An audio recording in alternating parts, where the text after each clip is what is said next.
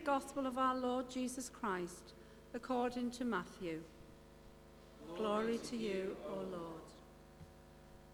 You are like salt for all mankind, but if salt loses its saltiness, there is no way to make it salty again. It has become worthless, so it is thrown out, and people trample on it. You are like light for the whole world. A city built on a hill cannot be hidden. No one lights a lamp and puts it under a bowl. Instead, he puts it on the lampstand, where it gives light for everyone in the house. In the same way, your light must shine before people, so that they will see the good things that you do and praise your Father in heaven. This is the gospel of the Lord.